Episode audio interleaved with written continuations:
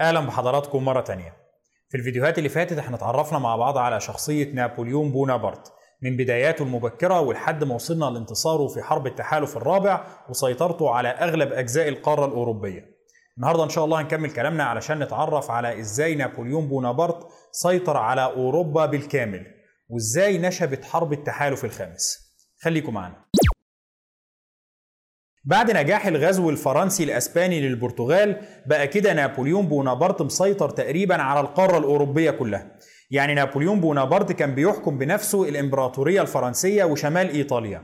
أخوه كان بيحكم جنوب إيطاليا وأخوه الثاني كان بيحكم مملكة وستفاليا.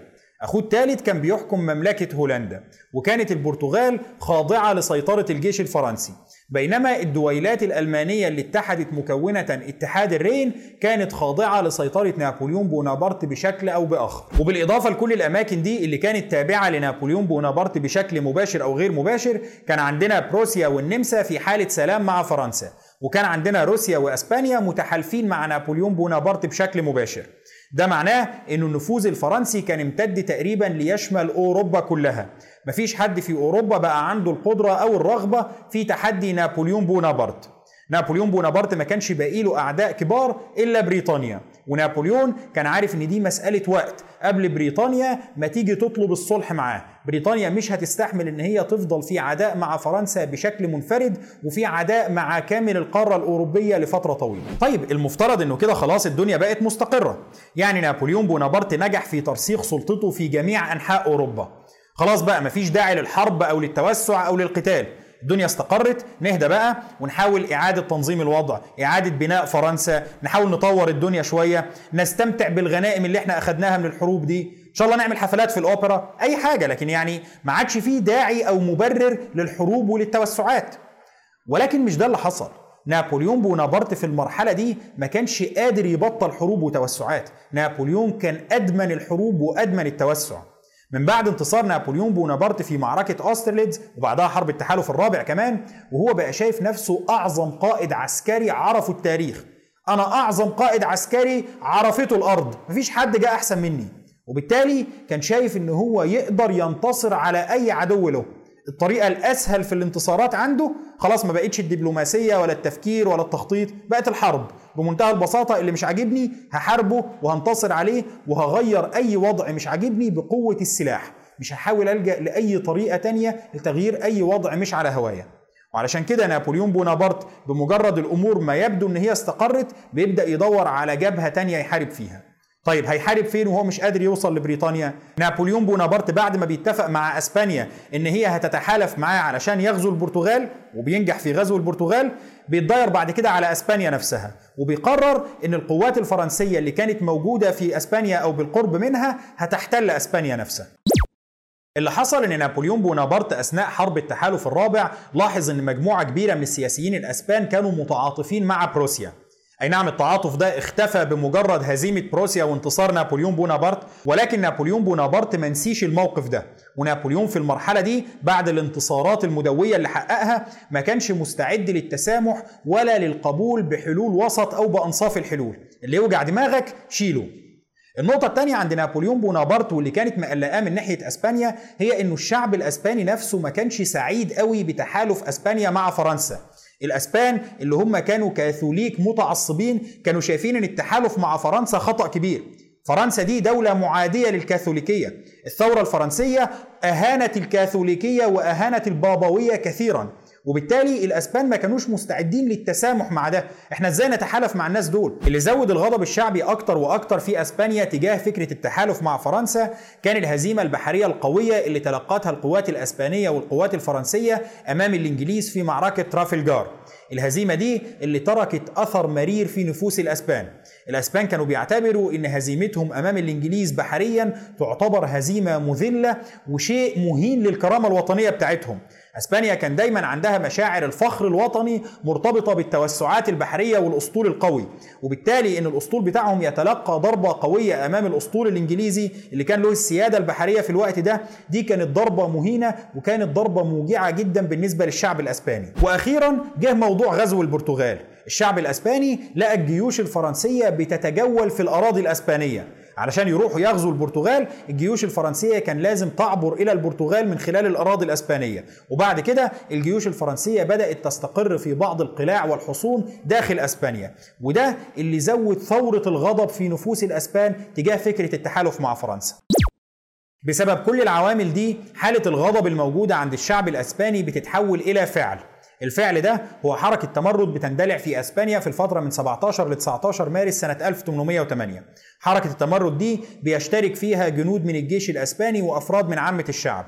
وبيكون الهدف الأساسي منها هو خلع الملك كارلوس الرابع عن العرش وعزله هو والسياسيين المحسوبين عليه ونقل العرش إلى ابنه الملك فرديناند السابع. طيب المفترض إنه في الظروف العادية اللي بيحصل ده شؤون أسبانية داخلية. محدش له دعوة بيها. دي مشاكل عائلية بين أب وابنه والشعب الأسباني متدخل فيها. مفيش حد في أوروبا المفترض إنه يتدخل في حل الإشكالية دي.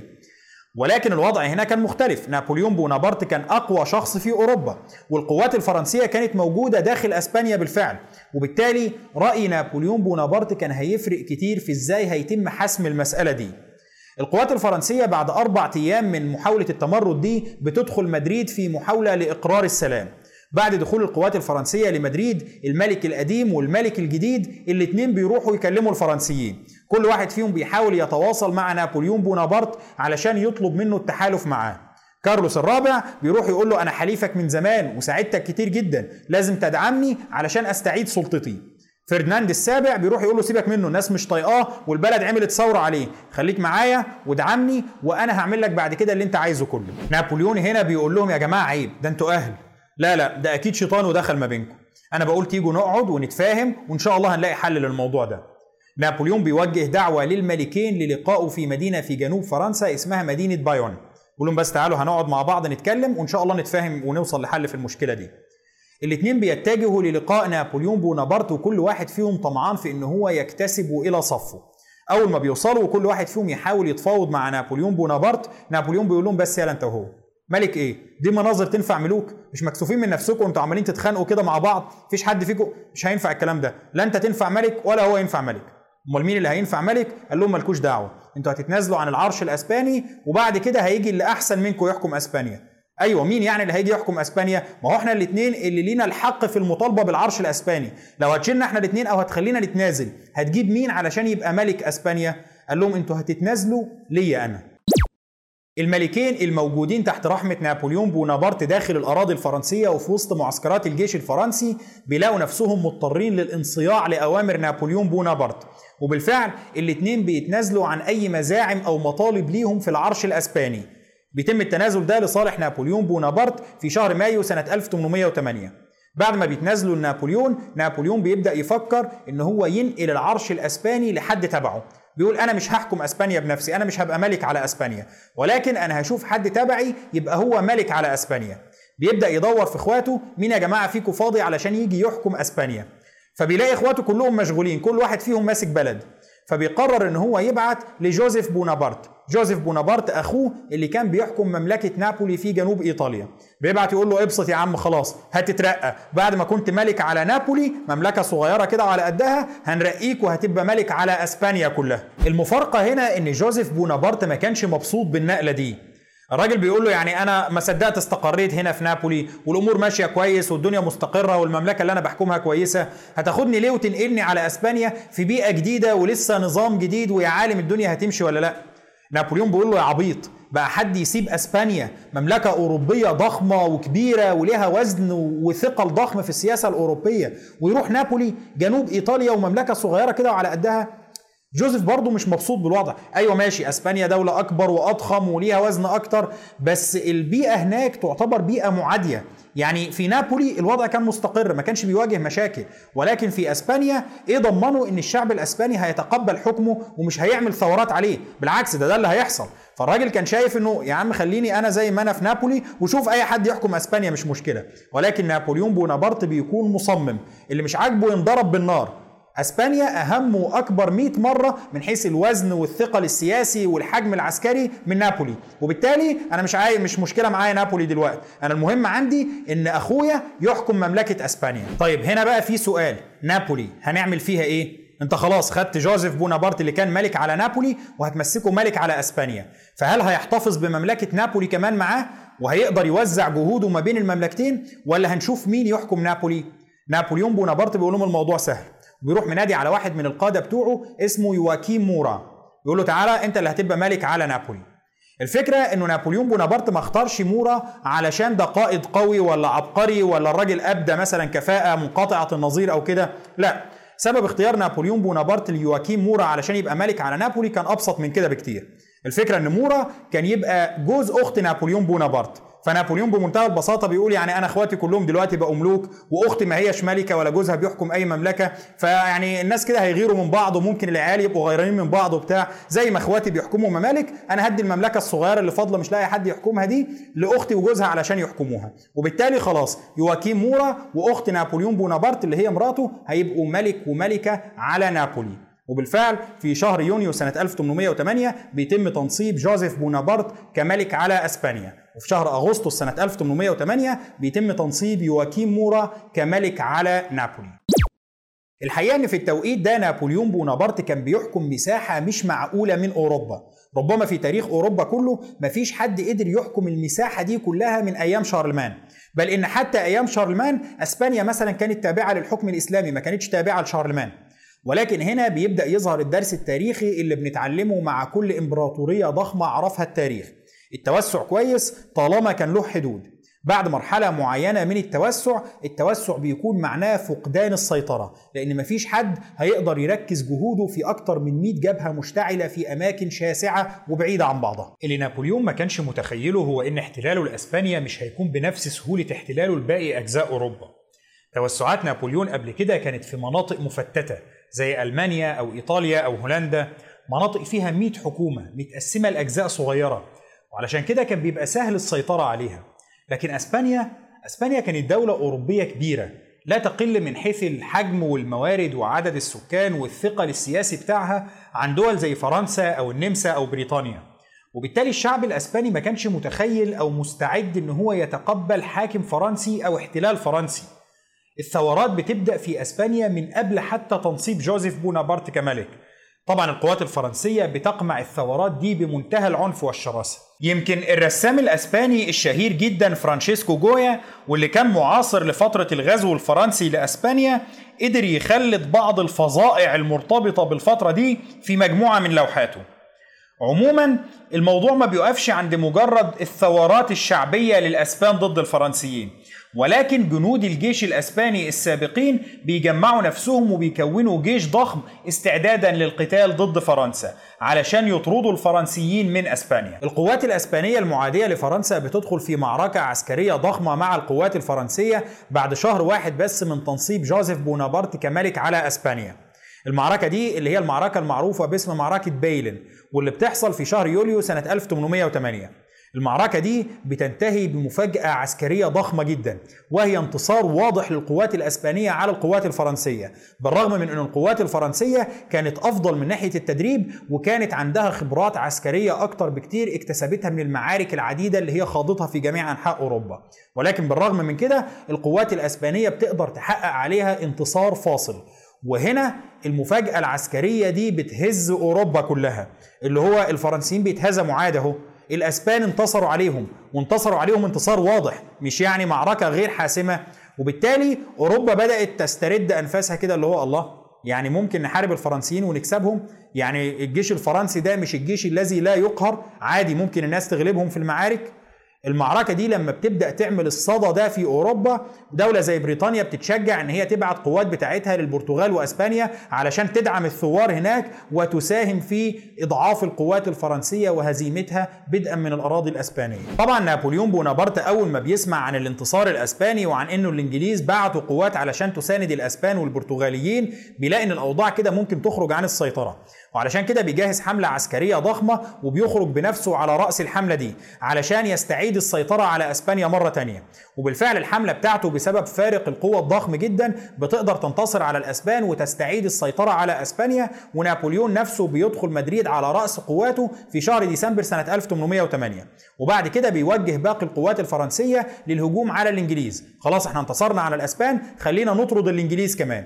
الإنجليز بيحاولوا يبدوا بعض المقاومة ولكن طبعا فارق القوة بيكون ضخم جدا. وعلشان كده بعد معركة أخيرة بتحصل في شهر يناير سنة 1809 التاسعة الجيوش الإنجليزية بتنسحب أمام الجيوش الفرنسية وبيسقط الشمال الأسباني تحت سيطرة القوات الفرنسية. نابليون بونابرت كده بيكون استعاد السيطرة على أسبانيا. ولكن بالرغم من استعادته للسيطرة على أسبانيا إلا إن ده ما بيكونش معناه إنه خلاص الأوضاع بتهدأ في أسبانيا. بالعكس الأوضاع في أسبانيا بتظل مشتعلة على فترات متقطعة. كل شوية بتحصل ثورة وبتحصل اضطرابات. وأسبانيا بتفضل مركز لاستنزاف الجيش الفرنسي بشكل مستمر لحد ما في النهاية بتكون واحدة من أهم أسباب سقوط نابليون بونابرت.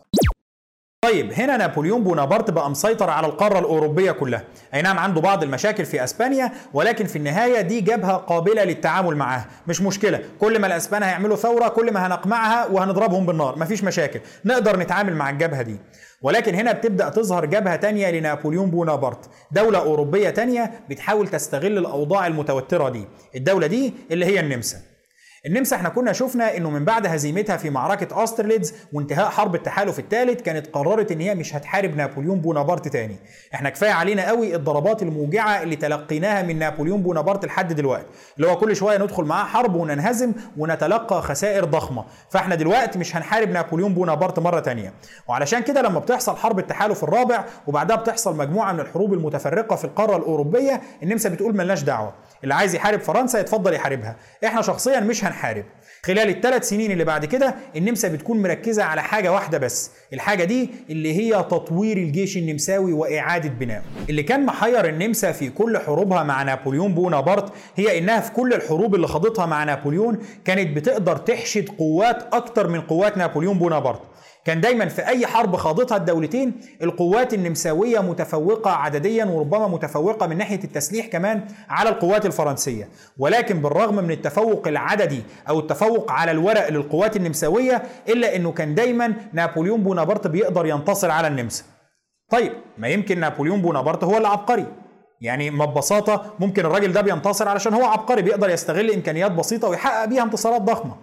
بس الفكرة إنه لا. الموضوع مش متعلق بعبقرية نابليون بونابرت أو بأن هو أذكى من القادة العسكريين بتوع النمسا. لأنه في المواقف اللي ما كانش نابليون بونابرت بيكون طرف فيها في القتال لما كان قادة عسكريين نمساويين بيتقابلوا في ميدان المعركة مع قادة عسكريين فرنسيين كان برضو الفرنسيين بينتصروا. فبالتالي الموضوع ما كانش مرتبط بإنه نابليون شخص عبقري وبيقدر يخطط كويس لا الجيش الفرنسي كان واضح إن هو متفوق على الجيش النمساوي. خلاص النمسا هنا بدأت تستوعب إن الجيش النمساوي كان جيش موديل قديم ما عادش متواكب مع العصر اللي هم عايشين فيه. بقى فيه نظم أحدث للقتال وبقى فيه جيوش بتتدرب بشكل أفضل. وإنه الاستراتيجيات العسكرية اللي بيتبعها الجيش الفرنسي والتكتيكات اللي هو بيتدرب عليها أفضل وأقوى من الاستراتيجيات اللي بيتبعها الجيش النمساوي. وعلشان كده في أي مواجهة عسكرية ما بينهم الفرنسيين كانوا هينتصروا. وهنا النمسا بتحاول تركز على إعادة تحديث جيشها. إحنا عايزين نبني جيش عنده استراتيجيات عسكرية متفوقة طبقا لأحدث النظم العسكرية الموجودة في العالم. طيب النمسا اشتغلت كتير على إعادة تحديث وتدريب وتطوير الجيش بتاعها وعلى رفع مستوى الكفاءة بتاعته. دلوقتي مع انتشار الأخبار في أوروبا عن الهزائم اللي تلقتها القوات الفرنسية في أسبانيا على يد قوات أسبانية أقل منها في التدريب والخبرة بدأ النمساويين يفكروا إنه طيب وإحنا ليه ما نحاربش بقى؟ يعني إحنا بقالنا كام سنة بقالنا 3 4 سنين أهو بنطور في الجيش بتاعنا وبندربه وبننظمه. أكيد التطوير والتدريب ده كله كان له هدف.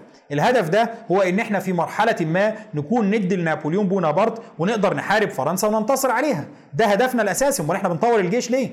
فما دام ده الهدف ودلوقتي بقى طالع الأسبان اللي هم خبراتهم العسكرية أقل مننا واللي جيشهم أضعف مننا بيقدروا يحققوا انتصارات على نابليون ما دي فرصة كويسة. يمكن هو ده الوقت المناسب اللي نقدر نحارب فيه فرنسا ونحقق عليها انتصار وبعد كده نقدر نستعيد المكاسب الكبيرة اللي انتزعها مننا نابليون بونابرت قبل كده وننهي هيمنة نابليون بونابرت على القارة الأوروبية. هو ده الوقت المناسب اللي نقدر نحارب فيه نابليون بونابرت. ولكن على الجانب الآخر بيكون في رأي تاني داخل النمسا. الرأي ده بيقول يا جماعة بالراحة بلاش نندفع للحرب. إحنا ما صدقنا بقينا في حالة سلام مع فرنسا والسلام ده حاليا مخلي الأمور ماشية كويس. لكن إحنا دلوقتي لو اتحدينا نابليون بونابرت ودخلنا معاه في حرب تانية وقدر ينتصر علينا وقتها هينتزع مننا انتصارات ضخمة جدا. هياخد مننا مكاسب كبيرة وقوة النمسا هتضمحل لو اتهزمنا منه المرة تانية. فبلاش ندخل في مغامرة غير مضمونة خصوصا وإنه النمسا لو حاربت دلوقتي مش هتلاقي أي حلفاء يرضوا يحاربوا معاها. يعني مين اللي هيحارب معانا دلوقتي؟ بروسيا لا. طيب روسيا؟ لا. طيب مين؟ بريطانيا؟ بريطانيا بعيد مش هتقدر تساعدنا بحاجة. وبالتالي النمسا لو دخلت حرب دلوقتي هتكون بدون حلفاء. النقاش بين الجبهتين دول داخل النمسا بيستمر لفترة طويلة بدون ما أي طرف من الطرفين يقدر يقنع الطرف الثاني بصحة موقفه. يعني من الناحية العسكرية كل طرف فيهم كان متمسك بموقفه. دول بيقولوا دي مغامرة خطيرة ودول بيقولوا هي دي فرصتنا. ولكن في النهاية الجوانب العسكرية لوحدها ما كانتش كافية لترجيح كفة أي جانب منهم على الجانب الآخر. اللي بيحسم الموضوع في النهاية بيكون جانب غير عسكري. الجانب ده اللي هو الجانب المادي الفلوس. النمسا قبل الحروب النابليونية كانت متعودة إن ما يكونش عندها جيش دائم عدده ضخم. كان عندهم جيش دائم ولكن عدد أفراده محدود. ليه؟ لأنه مش من المجدي من الناحية العسكرية ولا من الناحية الاقتصادية إن أنا أجند 100 ألف ولا 200 ألف جندي وأصرف عليهم طول الوقت في حين إن أنا مش محتاجهم. الدولة ما فيش أي تهديدات عسكرية كبيرة بتواجهها وبالتالي مش محتاجة تحشد العدد ده كله. تحشد عدد محدود والعدد ده بيكون هو القوة الدائمة للجيش بتاعها. وقت الحرب الدولة تقدر تحشد أي عدد هي عايزاه. يجند مئة ألف أو 200 ألف مفيش مشكلة. يجند الجنود دول ويسلحهم ويخليهم يحاربوا. وبعد انتهاء الحرب الجنود دول كان بيتم تسريحهم ويعودوا مرة تانية للحياة المدنية. علشان النمسا ما تتحملش التكاليف بتاعة إنشاء جيش ضخم. ولكن من بعد معركة أوسترليتز النمسا ما كانتش سرحت الجيش بتاعها. النمسا كانت لا تزال محتفظة بالقوات العسكرية الضخمة بتاعتها في حالة حشد. الجنود دول مش هيروحوا. إحنا بعد الهزيمة الضخمة دي مش هينفع نسيب الجنود دول يروحوا بيوتهم ونقعد بقوة عسكرية محدودة مدربة تدريب على قده أو حتى لو دربناها تدريب كويس برضه هتبقى نواة محدودة. لما نيجي نحشد أعداد كبيرة هيبقى التدريب بتاعهم تدريب ضعيف. وعلشان كده لأ إحنا هنسيب الجيش الضخم ده في حالة حشد ونبدأ ندربه. طيب بالنسبة لفرنسا كان عندها جيش ضخم ولكنها كانت بتصرف على الجيش الضخم ده من التوسعات بتاعتها. إحنا هنتوسع وهنغزو البلد دي والبلد دي هيبقى عندنا موارد ضخمة الموارد دي هنمول منها الجيش بتاعنا والحملات العسكرية. طيب بالنسبة لبلد زي النمسا هتصرف على الجيش الدائم الضخم ده منين؟ كانت بتصرف عليه من موارد الدولة المحدودة واللي هي بقت محدودة أكتر بعد الانتصارات والمكاسب اللي حققها نابليون بونابرت عليهم. طيب بقالنا 3 4 سنين بنصرف على القوة الضخمة دي وبعدين هنفضل نصرف عليهم لحد إمتى؟ هنا النمسا بتلاقي نفسها قدام مفترق طرق. الجيش ده لازم ناخد فيه قرار. يا إما نحارب بيه لو إحنا ناويين نحارب يا إما لو إحنا مش ناويين نحارب نسرحه. لأن الموضوع ده لو استمر كام شهر كمان البلد هتفلس. فيا جماعة خدوا قرار. يا إما تسرحوا الجيش يا إما تحاربوا بالجيش. لكن موضوع إن الجيش يفضل في حالة حشد وما يحاربش مش هينفع يستمر. النمساويين بعد المفاضلة ما بين كل الخيارات دي بيقرروا أخيرا اللجوء للحرب. إحنا مش هينفع نسرح الجيش ده بعد ما استثمرنا فيه طول الثلاث أربع سنين اللي فاتوا دول في التدريب وفي الاستراتيجيات وفي رفع مستوى الكفاءة بتاعته. وفي نفس الوقت مش هينفع نسيب الجيش ده في حالة عطل عن العمل لغاية ما البلد تفلس. إحنا خلاص هنعتمد على التدريب اللي إحنا عملناه لغاية دلوقتي ورفع الكفاءة اللي إحنا وصلنا له خلال الثلاث أربع سنين دول ونحارب نابليون بونابرت. وزي ما الأسبان اللي هم أقل مننا في الكفاءة العسكرية والتدريب والخبرة قدروا ينتصروا على الجيش الفرنسي إحنا كمان هنقدر ننتصر على الجيش الفرنسي حتى ولو هنحارب بدون حلفاء أقوياء. النمسا أخيرا بتقرر اللجوء للحرب ضد فرنسا ودي بتكون بداية حرب التحالف الخامس. هنقف لحد هنا النهارده إن شاء الله والأسبوع الجاي هنكمل كلامنا علشان نتعرف مع بعض على حرب التحالف الخامس. شكرا لحضراتكم وإن شاء الله الأسبوع اللي جاي نكمل كلام.